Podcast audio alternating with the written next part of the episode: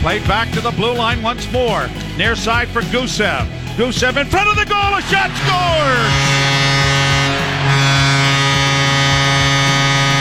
Oh yeah, it's that Ritchie character again. Pretty basic. Top of the slot, get it to the net, and it sneaks through five hole. Bonesy and Ralphie with the call last night on TSN 1050. The Leafs smoke the Habs six to two, and now sit at four and one uh, with one game to go on their preseason ride, and that'll be Ottawa on Saturday. In a week tonight, guess what? Season opener, home and season opener. The Leafs against Montreal again at Scotiabank Arena. All the action live here on TSN 1050. Welcome to Toronto today. Jim Tatti reporting. Going to go over a lot of stuff in the next hour, of course. Then gameplay with Matthew Cause at one o'clock. Dave Feschuk from the Toronto Star very shortly to go over the Leafs where they are at, and also the Blue Jays and wild card game last night. Interesting, interesting at Fenway. Craig J. Button will stop by at 12:30, and of course the top 50 players in the NHL and the top five in women's hockey were debuted at 11 this morning. Uh, I saw it on TSN 5, so this is fresh. It's just been released, and uh, you'll see this, uh, of course, replayed throughout the day. But Craig's going to give us his list, and we'll go over the consensus list and see where everybody stacks up. It's intriguing because it sort of uh, takes things forward, and anytime there's a list, this uh, ensuing debate follows of course. So 6-2 last night over the Habs, three-day bonding trip for the team in Gravenhurst, and then, as I said, the preseason finale against the Sens on Saturday. Some cuts announced prior to and after the game last night. And I'm going to qualify all this. First of all, I'm going to tell you that uh, Hutchinson was put on waivers yesterday, and sometime in the next 10 minutes or so, we're going to find out if he clears. Uh, and there's an interesting, I guess, motivation here. Uh, obviously, you're going to need him as your third string goalie with NHL experience. And there's you know, two ways to go at this. You either keep him to the end and try and sneak him through when everybody else is putting their third goalies up, or, or you do it now when there's still games left and time left, and, and perhaps nobody needs a third string goalie at this particular point. It, it's always a bit of a chance, and you know if you lose one at this point, you could always get one back. So we'll see. We'll keep you posted on that. But the rest of these are non-waiver uh, assignments to the Marlies, and the I guess the the one that sort of is out. It's actually two outside of this. Gusev was just not offered uh, his. They they just uh, terminated his PTO, not offered a contract, and so he is gone. Uh, the same goes for Josh Ho-Sang, who was offered uh, an AHL contract and he signed, so he's uh, got a one-year contract with the Marlies. So what what that means is is that his contract doesn't count in the least 50. They're allowed 50 contracts, uh, so they would have to add him at some point if they feel that he uh, there's a there's an opening for him on, on the NHL roster. But but it, it is the best move, and when you consider that Nick Robertson was also sent down yesterday as well then you have uh, a situation where the Marlies are going to have a really good hockey team. Uh, Hollowell was also sent down. Rubins, who you saw last night, uh, Kivihalme, who we've seen in the past. There's no question about it. The Marlies are going to have a very good team this year, and uh, this is sort of like a, a third tier uh, that the Leafs can go to should all their, their possibilities on the left side and, and on the third and fourth line don't work out. And there's extreme depth there. There's no question about that. We talked about it uh, yesterday in terms of the flexibility there and you saw Nick Ritchie last night, and, and so you're thinking, uh, well, uh, I don't know exactly what happens here, but uh, you know, obviously the guy is uh, is a force on that top line, albeit with uh, Semyonov as centering Marner, and, and Semyonov is an interesting guy as well. Brings a lot to the table. Don't really see him on the team just because there's numbers there, but in another year, uh, certainly if you go back two or three years, you'd love to have this guy. I don't know where he fits. They'll tell us and, and we'll see what happens here. And, and, you know, maybe there's an injury problem. We hope not uh, as the season starts and maybe there's a, there's an extra spot there, but we'll see. It's, it's interesting time. So they've done the majority of their work now. They have, they've got that one game on Saturday, as I said, and generally speaking, you'd like to see close to a starting lineup in that game because again, they don't play again until Wednesday when they kick off the season. The, the NHL season actually starts on the Tuesday night with a couple of games. So we're turning the corner and heading for the finish line in preseason hockey. Baseball last night, Boston 6-2 over the Yankees. There was that horrendous uh, play at the plate, uh, uh, horrendous if you're a Yankees fan, uh, whereby Judge was trying to get home on what looked like a, a it was a double by Stanton, the double, no question about that. Uh, but they're trying to get him home and he was smoked at the plate, and that seemed to be the turning point in the ball game. And, and I was watching the game. This was after the Leaf game, and the, the announcer said, you know, the Yankees really struggled with the bat against the Rays in the weekend and can't get it done tonight. And I'm thinking, oh, really, guy? Because when we go back to the, the probably the definitive moment for the Jays was last Thursday against the Yankees. You remember Robbie Ray in the sixth inning, and the Yankees went homer, homer, walk, homer. And that just left a sick feeling because you saw what they did to Ray. You saw what that game did to the Jays' opportunity for playoffs. In fact, you know, as we know, history tells us they won the next three games and it wasn't enough. So that was a mark, really, a line in the sand for the Jays. And oddly enough, for the Yankees, it's a, it's a different mark in the sand. It was the last time in the season that the Yankees bats did their job in that kind of a fashion in an inning in a game because when I look at their scores, uh, they lost to the Rays, what, 4-3. They lost 12-2. They won 1-0. So the Yankee bats were never the same after that. Interesting that it would cost the Jays, propel the Yankees forward into the big abyss. So that's where we are in that particular subject. Let's bring in Dave Feschuk now from the Toronto Star. Dave, welcome. How are you today, sir? Mr. Tatti couldn't be better. How about you? I'm doing well. I just love this time of the year because there's so many things to talk about. Um, and uh, let, us uh, deal with the Leafs uh, from from where you sit right now. When you look at that roster, um, how much better is this team than it was the one that finished last year in your mind? Yeah, I don't think you can say it's any better. In fact, I would say it's worse. I mean, you know, the glaring hmm. glaring problem, Jim, to me is is that you you lost Hyman, obviously, who was a heart and soul player a top a top six staple who did a lot of things that you don't have guys doing on a regular basis, right? This team, if you look at the criticism of this team internally, you know, after we look at the way Babcock saw it and was, you know, duly dismissed, and now we're seeing some behind the scenes stuff of how Sheldon Keefe sees it, uh, and Brendan Shanahan sees it, and Kyle Dubas sees it. Uh, you talk about killer instinct. You talk about grit and hard work. These are all the words, the phrases that have been the internal phrases that are brought up at the at the postseason, uh, you know, post-mortems after disappointment after disappointment, Jim. You know, Hyman was that guy and, and, and provided that in a way that very few guys do. Now, what you've done in, you know, to try and compensate is you brought in a bunch of question marks. Uh, you brought, you know, you brought in, your, you know, Michael Bunting and a Nick Ritchie, uh, and Ondrej Kase, uh, you know, a David Kampf, and and you're trying to build some depth with guys who clearly are not sure things in the way that Zach Hyman was always a sure thing. Uh, and so I think that's that's exhibit A of why you're worse. You're worse because Zach, Zach Bogosian's not around, and I think he brought something you didn't have on the blue line, uh, which was you know the ability and the willingness to occasionally you know, jam a stick into somebody's ribs. Uh, you know, of course, in, in a league where cross-checking uh, was was totally legal, it seemed in certain areas of the ice. So maybe we're going to see a crackdown on that in the early leg of the season. So without Bogosian, I think you're worse.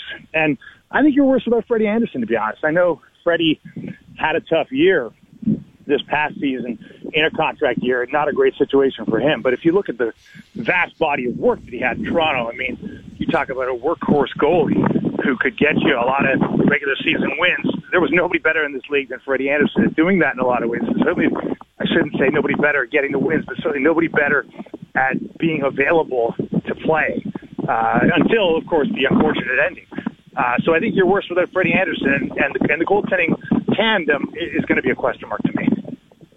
Yeah, I mean, when you're dealing with Freddie, you got to remember his nickname was Steady Freddie. So the steady part is gone. Uh, I'm not saying that it couldn't be replaced, but but for now, there's a void that way. And, and clearly, with Hyman, if you had a list of what he did, uh, you'd be hard pressed to find it, even in, in, in, you know specifically with all the other people they have there. My my question is, um, you know, when when we watched them play last night, anytime they looked like that over the last two or three years, they always won those games. I mean, last night's game, even though it's a preseason game, when, when they had the puck and when they were dominant, there's not much you could do about the Leafs. The question is, how do they play when they're not dominant, when they're not, allowed to, to play their style or flex their muscles? And, and, and that's where Zach Hyman would come in. Uh, obviously, it didn't work in the playoffs. So if you had that list of what Zach Hyman brought to the table, uh, maybe the best guy who, who checks off not everything, but a lot of things is, in my opinion, is Mikheyev. What do you think about that?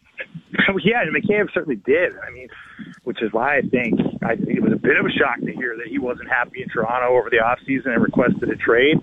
Um, and I think it was a bit of a shock to, to think of the idea that this guy doesn't see this particular scenario with Hyman out of the picture uh, and a massive gaping opportunity for whoever wants to grab it on the wing of either of the top two lines. I'm, I'm not sure how you couldn't see that as, as an incredible opportunity for a player of his skill set. You're right, Jim. And now Mikheyev, the problem with Mikheyev, as we all know, is that you know he scores last night, great. Uh, but he, he, you know, he's played 12 playoff games for the Maple Leafs. He hasn't scored a goal despite, you know, a very, you know, decent handful of chances. Uh, you know, he had, what did he have, seven goals last year and, you know, w- while shooting 100 plus shots, which was, I, I did the math a couple weeks ago, like nobody shot more shots and scored less goals uh, in the NHL last season, Jim. So it's a guy whose finishing touch is uh, is wanting, obviously, and maybe some of that's luck. Maybe maybe the shooting percentage will come around.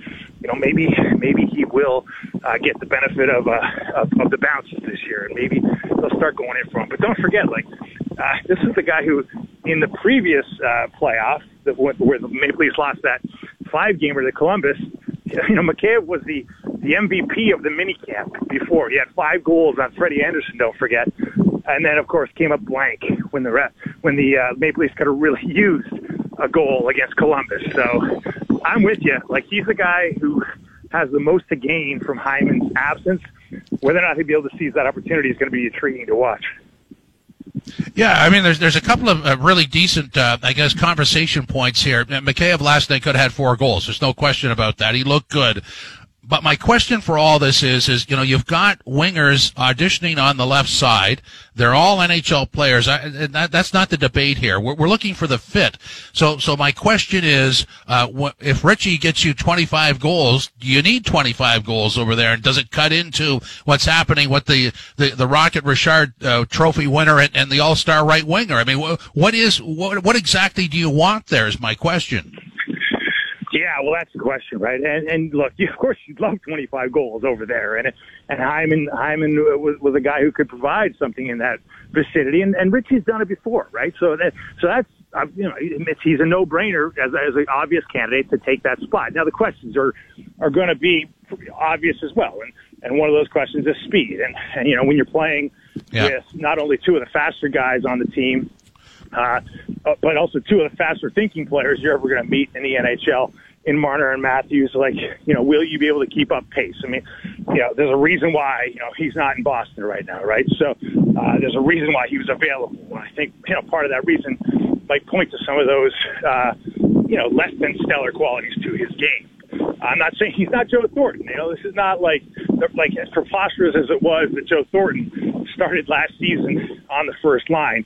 We all know what that was in, in hindsight, right, Jim? That was that was a show. That was that was a PR move. That was like maybe it was a sign of respect too, just to to show Joe Thornton that the Maple Leafs believed in Joe Thornton, even though we all knew that there was no, you know, there was no there was no bloody way he was going to be able to hang on the first line at, at this point in his career. But um, yeah, I'm with you. Nick Ritchie is a guy that you know, if he comes out with and provides the upside that is clearly there, and if he sort of maximizes his potential and, and what the Maple Leafs hope uh, his potential could be.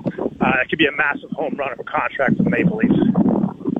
Yeah, I, I mean, I, I think uh, you know we both agree on this. When we're talking about pace of play, we're talking about uh, how fast you play and how fast you think, and then we're talking about defensive responsibility. Uh, th- that's that's a, a pretty tough void to fill, isn't it? Yeah, because a lot of it comes down to just pure skating, right? Like you got to be able to skate in this league. You want to stay above the puck, and you also want to be available for opportunities with, you know, elite players like Mike Marner and Matthew, Marner and Matthews, or heck, maybe you're maybe you're maybe you're on the wing with Nylander and uh, and Tavares at some point. You know, it's part and parcel the same thing, right? Like you got to be able to you got to be able to make things happen quick. You got to be able to move quickly in transition. That's why Hyman, the athlete he was, the athlete he turned himself into, uh, in terms of you know a guy who was not, not a particularly uh, highly recruited guy who went to Michigan for four years, nearly got run out of Michigan, and then kind of just by, through sheer hard work in the gym and on the ice with power skating coaches and the like, just turned himself into an elite skater.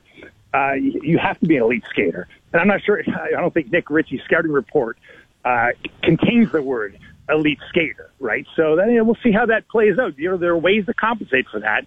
We know what they are. Yeah. Uh, can Nick Ritchie can Nick Ritchie find them on a regular basis is going to be the question. Yeah, I, I agree with what you're saying there. There are ways to compensate for that. And, and I think two of the biggest pluses that this team could have would be an exceptional penalty kill and an exceptional power play. And, and they have the people to do that. So let's first go to the power play. And obviously, uh, you know, we've seen bits of it in terms of the regulars in the right spot. What, what's your take on, on the adjustments they've made and how good or, or how much of a positive this could be? Well, I liked I liked what we heard last night, or maybe, you know, I like what we've heard of late, including last night, and that is the idea that you know, to me, the guy who's going to be the linchpin to any Leafs power play is Mitch Marner, and the idea now that Mitch Marner is not necessarily you know kind of you know uh, cordoned off in one position on the power play. They there was they were they were joking last night in some of the availabilities that you know Marner's making up his own position, which I, I which I love to hear because I want to see if I'm you know the opposition. The thing that scares me the most is Mitch Marner improvising. The thing that didn't scare me if I'm the opposition was the predictability that the Maple Leafs kind of came with when it came to Marner. He looked like a lot of times he was, you know, he was like a table hockey player who was kind of like sort of uh, like bolted to a slot on the ice that he would just go back and forth on along that half wall, right? And there was no threat there because he knew he wasn't going to score there. He didn't have the shot to score from there. Very few guys do. And, you know, he, he just didn't provide a lot of unpredictability. Uh, and to me, that's Mitch Marner's asset. Mitch Marner's skill set is he's got the creativity uh, combined with the hands and the, uh, the skill to make plays that you don't necessarily expect. So if I'm, you know, if I'm the opposition, the idea that the Maple Leafs are going to unleash some of that unexpectedness that they kind of fell out of, in my view, by trying to just constantly feed, you know, Matthews for the one timer and constantly just do the same thing over and over again, kind of pound their head against the wall. You know, that that really bodes well for me, Jim. And look, there's a lot riding on this power play. Like this to me is a direct. This is about coaching. Right? This is there's no hiding behind you know, your assistants if you're Sheldon Keefe. You know, Manny Malhotra was in charge of that power play last year, allegedly. But, you know, we also heard rumblings that by midseason, when they struggled, you know, Manny Malhotra didn't necessarily get to call the shots on that power play, and rightly so. I think, the, you know, Sheldon Keefe is ultimately responsible. Sheldon Keefe should have had his hands on that power play when it struggled, but we saw what happened when he put his hands on that power play. Uh, it didn't improve, right? And, and it was it was abysmal for for the talent on the ice uh, collective talent on the ice to do what they did and you know failed to score a power play goal. What were they? 0 for 7 in games 5, 6, and 7 of the playoff series against Montreal. You know they get a couple of power play goals, Jim. They win that series, and they didn't make it happen. Yeah. So uh, you know that's to me that this is you know the power play is going to be you know a great measure of Sheldon Keefe. I don't forget about Spencer Carbery. You know he's a, he's uh, I'm a little flummoxed why you'd bring in a rookie NHL assistant and hand him that, you know, hand him that responsibility. This is Sheldon Keefe's responsibility to make this power play work, whether it's, you know, whether Spencer Carbery is going to get the credit or not. You know, Sheldon Keefe has to take this on himself and will take it on himself. And it's got to work not only in the regular season, but when it matters in the playoffs. Okay, let's veer off into baseball, and, and Atkins and Shapiro will speak uh, today. And in fact, uh, Atkins will guest on Overdrive at 4:25 with the lads. So we'll look forward to what he's got to say. I, I, the biggest question would be, you know, they're at a fork in the road, sort of financially, and this is a corporate decision. Do you think they come up with the money to to re-sign Ray and or Semien?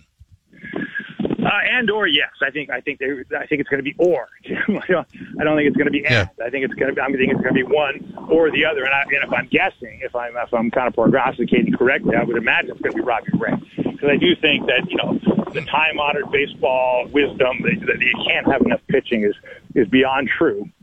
And I do believe you know you can't have enough pitching as much as you know maybe last night's game uh, for the Yankees you know speaks to the peril of you know throwing a lot of money at a starting pitcher when you throw 324 million dollars at Gerrit Cole and he can't provide what you want in a in a one-off playoff game in a do or die high the highest stakes playoff game you can have in Major League Baseball and gets run out of the game uh, early. Maybe that is like the, the, the cautionary tale of why it's dangerous to put you know a lot of money on one guy. But if you the, the, to me the alternative is not tenable either. Like you got to take that risk if you intend to be a contender, because you know, look, I was saying this in the morning show the other day, Jim. Like pitching is so unpredictable. Like, who would have guessed that Gerrit Cole would have got run out of that game so early last night? Maybe some people did. I personally didn't think he. I thought he. I thought he'd be able to rise to the occasion. Clearly, there wasn't probably something right with him physically.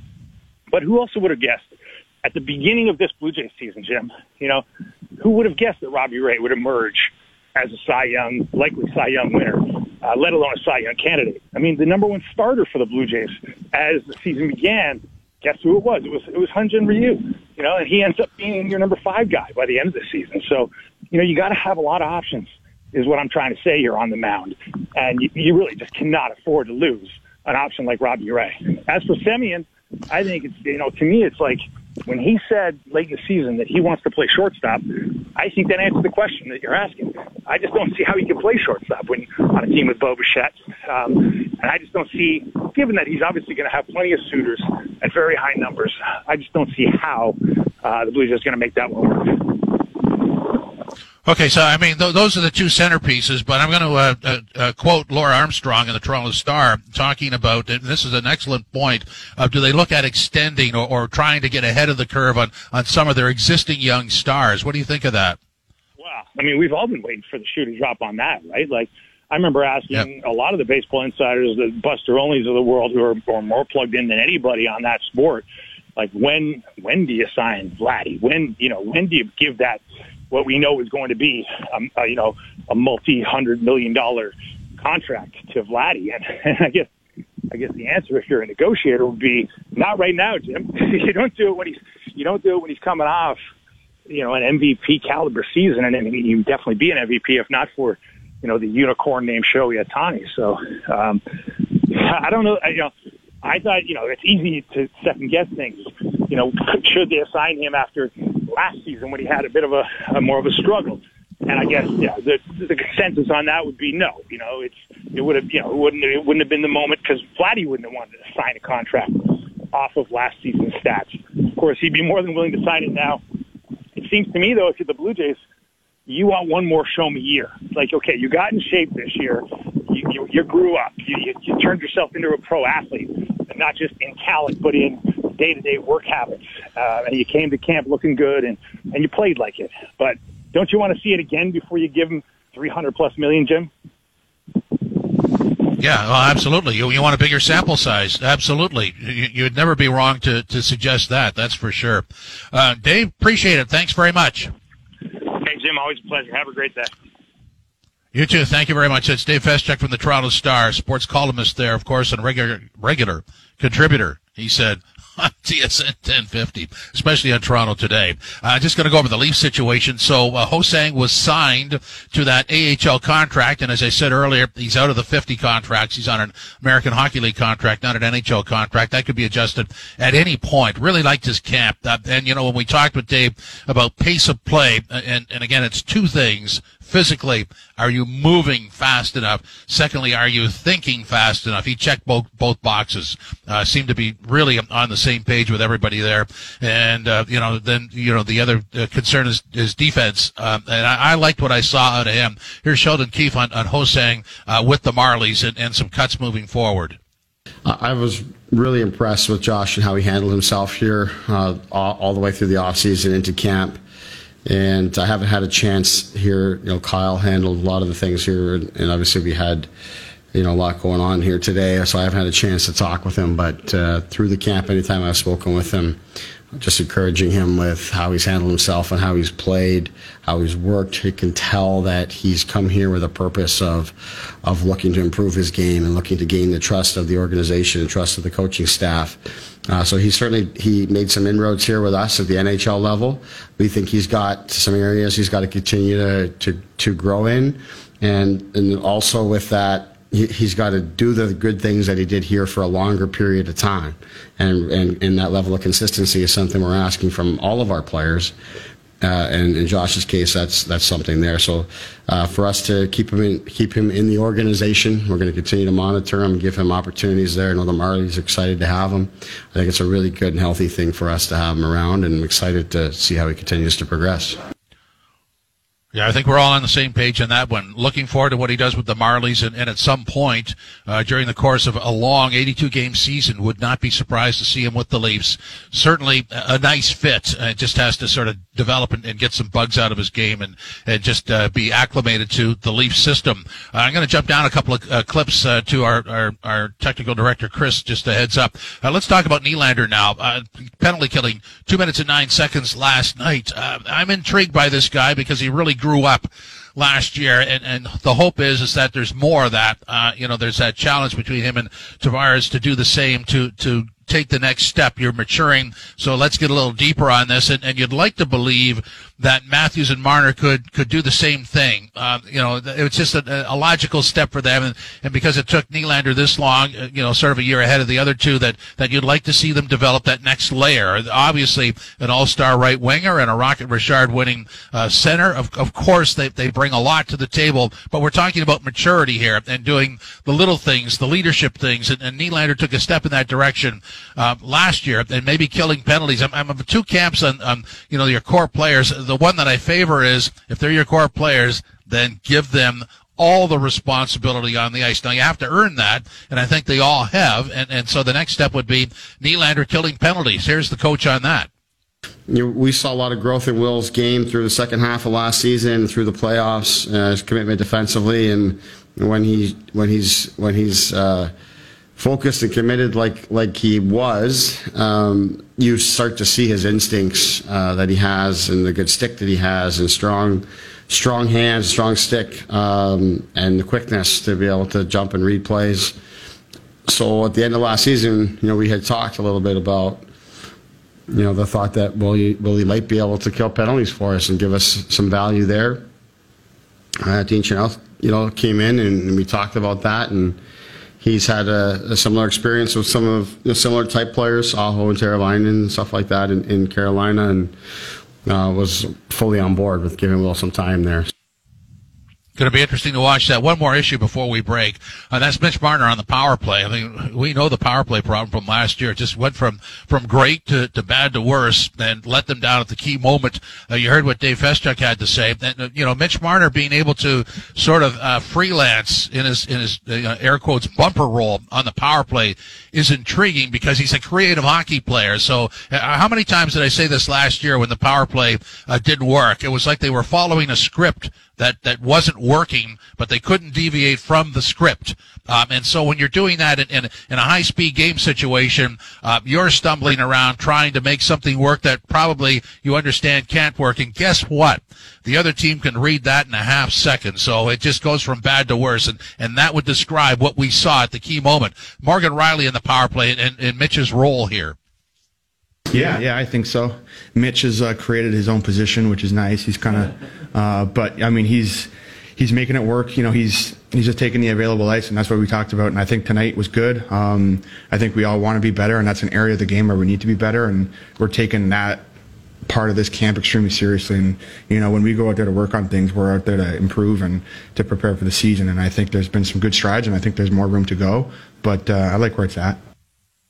Boy, this team with uh, great special teams, great penalty killing, great power play. Look out. Craig J. Button is next. We're going to talk about the top 50 players that debuted on TSN earlier this morning. This is Toronto Today on TSN 1050, live on your radio, live streaming, podcasting, and on demand on Apple CarPlay and Android Auto through the iHeart Radio Canada app. Now, back to Toronto Today.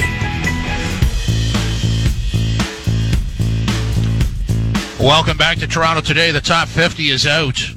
TSN's top 50 hockey players. Craig J. Button, one of many. I think there's 25 people that, that are in on the voting. Cheryl Pounder was in as well. We talked to her about it yesterday. And Craig J. Button is here now. Mr. Button, how are you today, sir?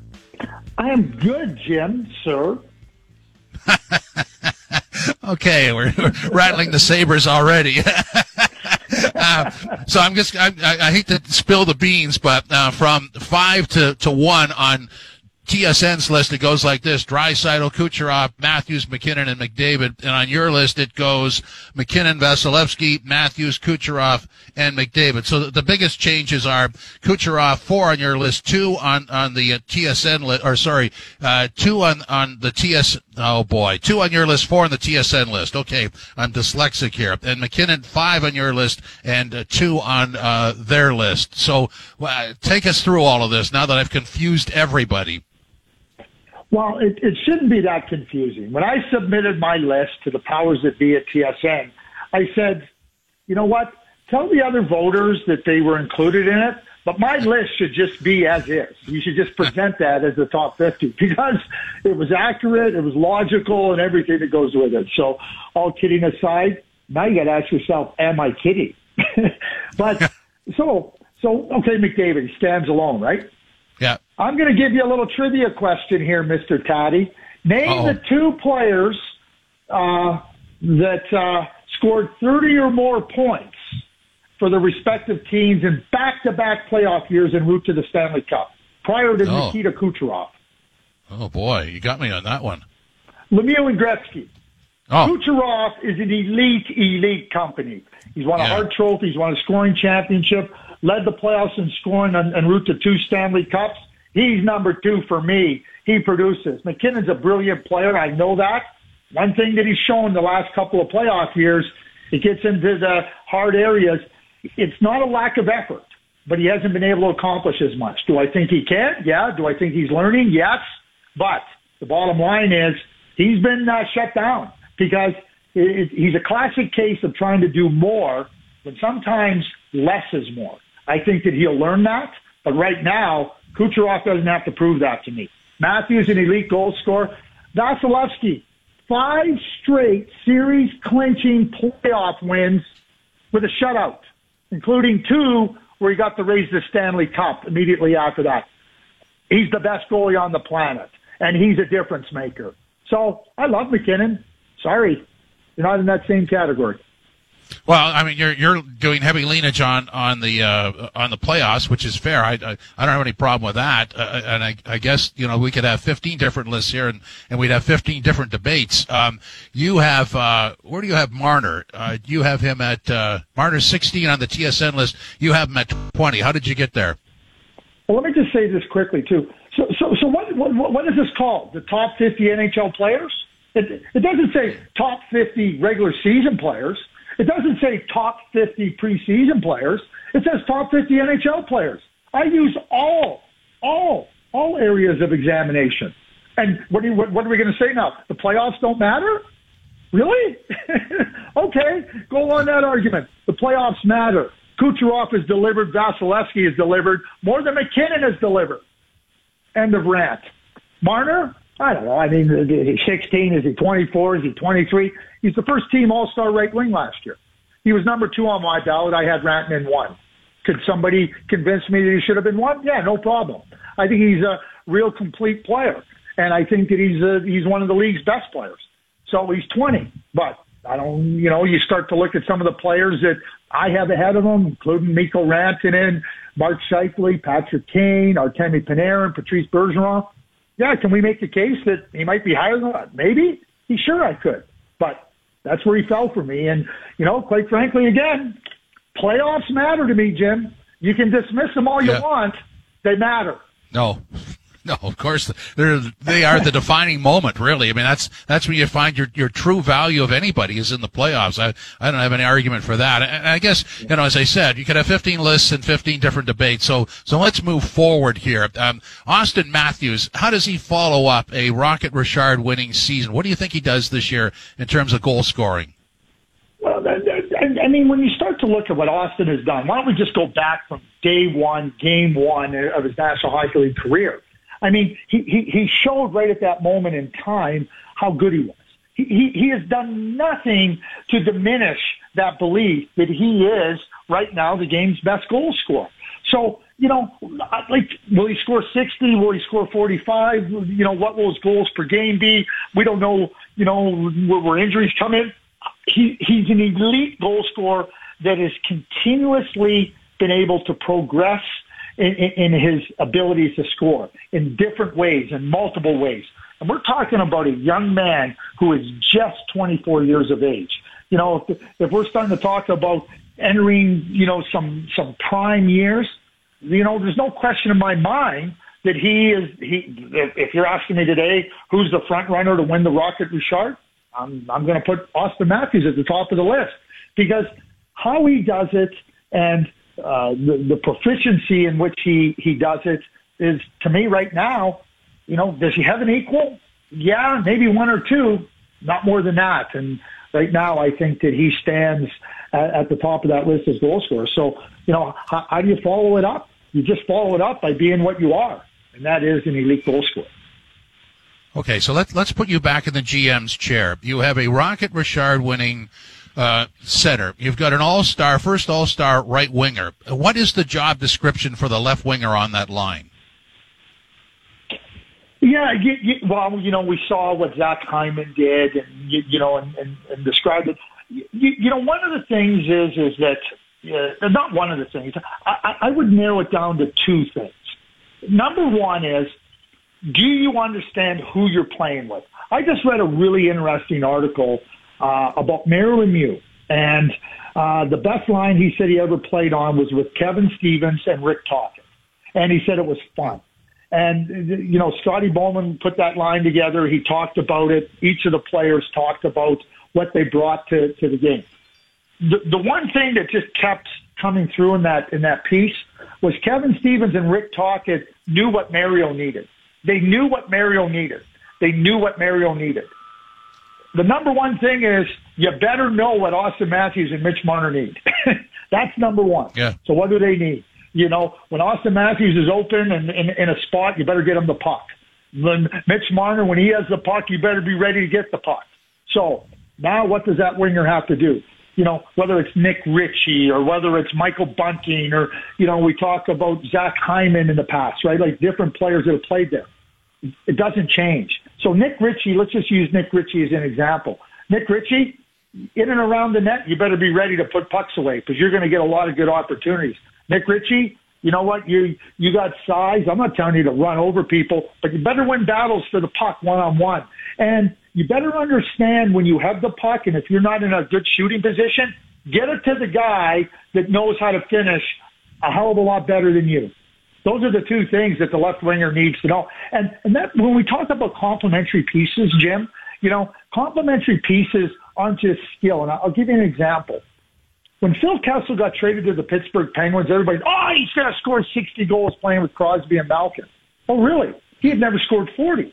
So, like, now he's going to score 60? And everybody makes that leap that because Phil's skilled and he never played with those guys. He didn't play with them very often because he wasn't a complementary fit for what those guys needed. Keep in mind, the first thing always starts with what do your top players need? And if a player playing on that line, he can have the greatest skill in the world. If he doesn't understand that, it's not a fit. Number one, you better understand what Matthews and Marner need. Because if you don't, I don't care how fast you skate. I don't care how big you are. I don't care how well you uh, uh, uh, pass the puck. If you don't understand what they need, you're not going to fit. Leafs made some moves yesterday. Nick Robertson sent down to the Marlies. What was your take on his camp? You, know what, Jim? I'm I'm going bigger here. It's not about the camp. I'm disappointed in the Toronto Maple Leafs. Remember, remember last year in December what happened with Nick Robertson? Oh no, he can't go to the World Junior team. He can't go and play at the World Juniors. You know, he he's past that. Oh really? So Nick Robertson misses out on an opportunity to compete in a best on best competition, and you know the Leafs. You know he ended up getting hurt, and you know didn't have a real big piece of it. Now he's in the minors. Really? You needed to keep him out of the World Junior last year? You really did, did you? I'm disappointed in Toronto Maple Leafs. I'll never be disappointed in Nick Robertson. I think he's a terrific prospect. Just because you're in the minors today doesn't mean that's where you're going to end up. And I think that he's got a bright future in front of him, and I think he'll realize that. May not be ready right now. I want my disappointment to be very well expressed and it's in the Toronto Maple Leafs decision not to allow him to go to the World Junior last year. So, so when he's on the Marlies, I mean, what does he have to do in terms of his game? What does he have to work on to to, to raise an eyebrow or two? You, you, Jim, I'm not trying to say this in a in a way. He scored 50 plus goals in the Ontario Hockey League. He's an elite goal scorer. He's a top offensive player. Just because you have that, you know, I don't think it's so much about what he. I mean, do what you do best Do do, Yeah. do the things that you do best. And you know, with it's going to come physical maturity. Keep in mind, Nick just turned, uh, you know, 20. He just turned 20. He's a September 11th birthday. And, you know, you look at, at, at him. So the physical maturity, being able to handle the challenges, the rigors, the day in, the day out, right? But, but just keep this in mind, Jim. You know, a, a, a, a very, very successful player, a player that was proficient in, in junior, came in, you know, during the during the lockout, uh, not the lockout, when the pandemic began. You know, the season got shut down. He joined the Leafs, played in that played in that return to play against Columbus, acquitted himself quite well, right? But one of Yep. the things, and this is why I'm so disappointed in the Leafs' decision last year about the World Junior, and I expressed it at the time. So this isn't revisionist history. So you know, he, he's now gone a year or longer than a year without experiencing significant success. Goal scorers, players need to feel that they that, that they've had success. There's a huge difference between thinking you can and knowing you can. So get down and play. He, he's going to go do that. I have no doubt about Nick going and doing that. He's going to go and do that. He's going to go and play. Now, let him grow, let him have that success so that he understands that he doesn't think he can, he knows he can. And when you go, the longer you go without having success, you start to you, you start to doubt yourself. Make no mistake about it. Uh, let's uh, sort of slide over to the Jack Eichel situation. Drake's reporting that interested teams have been given additional access to his medical files, and the Sabres are hoping a deal can be worked out soon. Uh, what, this is such a precarious situation because we're talking about an injured asset that then has to be treated or have surgery and then has to rehab. I mean, there's a long window here. Uh, What is the best fit for him, do you think? the best fit right now for, for Jack Eichel, he just failed his physical, Jim. What team is going to trade for him? He's got $50 million on the books, okay, owed to him. Okay, we know what he is as a healthy player, but he, he has this, uh, this injury, failed the physical, hasn't been able to play. There's, there's dispute on how he, what, what, what procedure is best for him, right? Like, so a team is going to trade for a player with a $50 million obligation, and they're going to have to give up significant uh, uh, uh, players, prospects, or draft picks to get them. I mean, I mean that's what Buffalo said. I, I keep hearing the reporting that Buffalo's ask is pretty significant, and other general managers are talking about, oh my, oh my, like that's a pretty significant ask. They think it's exorbitant. And now, because they have access to the medical records, they're going to pay the exorbitant price? I don't think so, Jim. I think until Jack Eichel gets healthy and playing, unless the Buffalo Sabres are ready to take on some some monetary responsibility and ask for a lot less, till Jack Eichel gets back playing, I don't see a lot of teams interested in trading him for Buffalo's asking price and with the obligation financially owed to Jack Eichel. Totally with you on that one. It's a, just a weird situation to say the least. Let, us close on this one. Uh, Brady Tkachuk in, in Ottawa, you know, he wants, according to reports, a bridge deal. They want a long-term deal. You know, what is the compromise or is there one? There may not be one, Jim. I mean, one of the things when you look around the league and you look at the precedents, I mean, his older brother Matthew signed a bridge deal. Uh, Elias Pettersson signed a bridge deal. Uh, Zach Werenski signed a bridge deal. Uh, Mathew Barzal signed a bridge deal. Uh, you, you know, you have you have deals like Kaprizov signed, Matthews signed. I mean, those were five year deals. So while while the team has a desire to lock them up long term, and the uh, player wants a bridge deal, you know, there's there, there's a lot of elements that go into that. Why does the player want a bridge deal? Well, I mean, maybe he's not, uh, you, you know, with the cap and understanding what revenues are going to be in the future. You know, you, you want to protect yourself. You don't want to you don't want to undersell your value, so you want to see what it's at. But, I mean, I'm, I'm not I'm not dumb enough. I mean, uh, despite some people telling me I'm dumb, I'm not dumb enough to not think that Matthew Tkachuk wants con- or no, Brady wants control over his career, and he may not want to stay in Ottawa long term. Ottawa Senators fans don't want to hear that, but that's where you get to uh, a stalemate. So, but the parameters are there for a short term deal. They're there for a long term deal. The player right now is sitting down going, okay, you know, I, I don't want a long term deal. The Senators are saying we do. Try to make sure that they have certainty with them longer term, that they don't lose a player they drafted fourth overall and really value. But, you know, now as, as the days roll on and Brady isn't playing and, you know, without playing, you're not getting paid. And, you know, where does the, where does the pressure points come? But I think that that's where it's at. I mean, I, I, quite frankly, I mean, if, I, I don't see the, the Senators might want an eight year deal unless they're going to pay him significant dollars on an eight-year deal. I'm talking significant, and and, and it starts over ten. I don't see Brady Tkachuk ready to go go go that path to to, to commit. So uh, the Senators and the and the, and the Brady Tkachuk camp are going to have to ascertain what's best because the Senators, you know, they can play hardball. Brady can play hardball. Neither one of them are gaining, and sometimes the compromise has to just be okay, we're going to do a three year deal. You know, I don't think you're going to do a four year deal. Could you get to a five year deal? Eight year deals, I don't see happening. Four year deal, I don't see happening. Maybe a five year deal is something that could work. Plenty to talk about. Craig, thanks very much. Really appreciate it. Thank you, Jim, sir. Mr. Craig J. Button, thank you. yeah, that uh, that Ottawa situation. We'll talk about that when we come back. This is Toronto today on TSN 1050 live in your radio, live streaming and podcasting and on demand and Apple CarPlay and Android Auto through the iHeart Radio Canada app. Now back to Toronto today. Welcome back to Toronto today. Jim Tatti reporting to 1 o'clock, and it's gameplay with Matthew Cauz. A reminder, an overdrive today at 425. Ross Atkins will stop by, general manager of the Blue Jays, uh, to sort of uh, send everybody into the off season. The, the brain trust is speaking today, so maybe a tip or two on, on where this thing goes.